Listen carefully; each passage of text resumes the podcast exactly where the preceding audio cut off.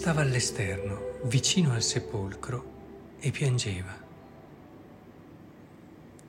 Maria non ce la faceva rassegnarsi di aver perso colui che gli aveva fatto scoprire chi era.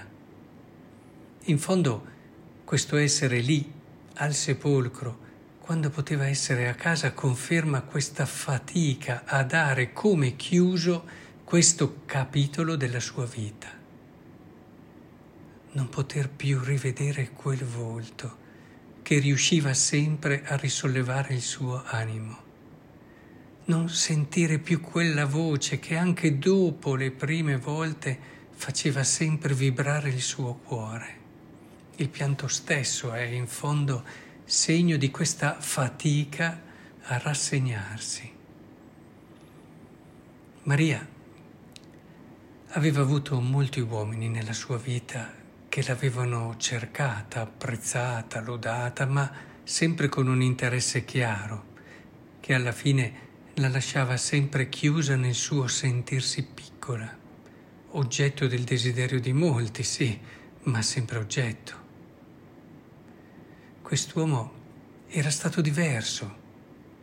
Non aveva cercato nulla da lei se non la bellezza che sapeva di poter trovare.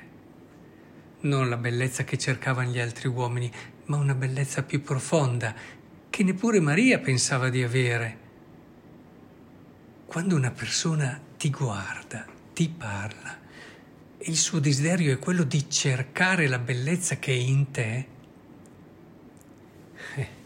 eh, come fai a, a rimanere indifferente? Poi ti accorgi che il suo tono è quello della fiducia, il suo stare è quello del rispetto. Eh, allora cogli che sta accadendo qualcosa di nuovo nella tua vita, come una nuova nascita che naturalmente è ricca di infinite possibilità. Sì, Maria di Magdala era rinata nell'incontro con quest'uomo e aveva ritrovato quel gusto per le cose belle, grandi, che ormai nel trascinarsi quotidiano aveva perso. Gesù l'aveva aiutata a far fiorire le cose belle che erano in lei, le aveva dato una nuova consapevolezza di sé, che la portava a non temere più di avere nella vita orizzonti sconfinati.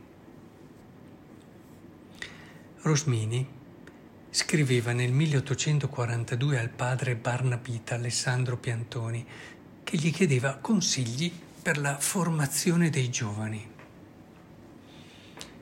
poche idee alla volta, ma sublimi, pochi sentimenti, ma generosi.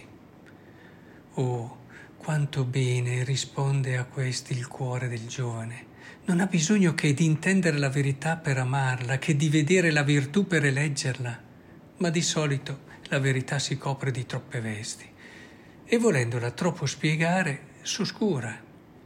La virtù poi si falsifica per troppe distinzioni umane e la si impiccolisce sperando così di renderla agevole. Eppure l'animo innocente anela piuttosto d'ergersi a volo che serpeggiare per terra. Se nel cuore di un giovinetto si giunge ad inserire un sentimento nobile ed elevato, la riuscita di lui può dirsi assicurata. È dunque un errore quello di stolcinare soverchiamente l'austurezza della virtù e di abusarne l'altezza. Privata della sua eccellenza, non più esige un santo entusiasmo, spoglia della sua maestà, non riscuote più ammirazione, né attira a sé l'uomo creato per l'infinito. Io vorrei che si parlasse ai giovinetti sempre in modo come si trattasse di farne degli eroi. Questo che dice Rosmini è verissimo per i giovani, ma dovremmo riscoprirlo per ognuno di noi. Chi ha già una certa età ha già, siamo sinceri, quel senso di realtà che la vita gli ha insegnato. Gli slanci di quando era giovane hanno lasciato il posto a quella concretezza che, se da una parte è una virtù, intendiamoci, dall'altra, se lasciata sola, rischia di farci perdere quell'apertura alla possibile novità, rinnovamento e crescita che conferisce ad un'età uno spirito giovane. Perché questo spirito giovane non si deve perdere col tempo, va rinnovato, certo, reso più realista, ma mai soffocato. Diceva un grande autore spirituale, Jean Lafrance, morto nel 1991, siate folli nei desideri e sapienti nel realizzarli.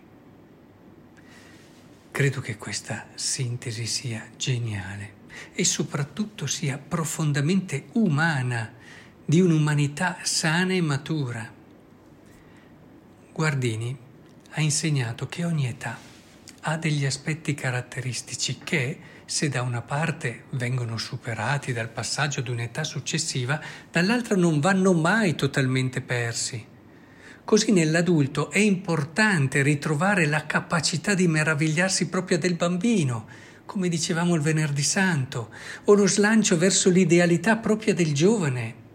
Certo, è tutto rivisto alla luce delle esperienze della vita vissuta, ma la maturità non consiste nel superare ed eliminare, ma piuttosto nell'avanzare ed armonizzare. Ecco che questa donna, grazie a questo incontro, ritrova quella voglia di sognare che aveva da bambina, quel desiderio di cose grandi che l'aveva animata da ragazza, prima che la vita la portasse a ripiegarsi su facili profitti e continui compromessi. Sì, la vita avanzava lo stesso e sarebbe continuata probabilmente così, come succede per molti, se non ci fosse stato questo incontro. Ecco perché questa donna è lì e non a casa. Ecco perché quando si sente chiamare per nome Maria, riconosce chi le ha dato un nome, con tutto quello che ci siamo detti sul significato del nome chi le ha permesso, cioè di capire chi era veramente, ridandole un significato, una missione. L'incontro con il risorto è per Maria la conferma che tutto ciò che aveva visto come possibilità in questo poco tempo nel quale era vissuta insieme a Gesù era possibile. Non era, cioè, da archiviare come sì, tempo bello, ma che poi viene riposto nel cassetto dei rimpianti da una realtà che inesorabilmente appiattisce tutto ciò come già accaduto. No, qui qualcosa di nuovo c'è e questo mai accaduto viene incontro anche a noi e pronuncia il suo nome. Che il Signore ci aiuti ad aprire il nostro cuore a chi crede in noi più di noi stessi, che possiamo far risorgere nel nostro cuore quelle dimensioni di meraviglia, di desiderio di cose grandi che la vita ha cercato di coprire. Lasciamo che chi vede tanta bellezza in noi ci convinca che anche per noi è possibile. Se accadrà questo, non ci sorprendiamo se ci ritroveremo a piangere ai piedi di un sepolcro. Vorrà dire che tutto quello che il nostro cuore ha desiderato sta per iniziare.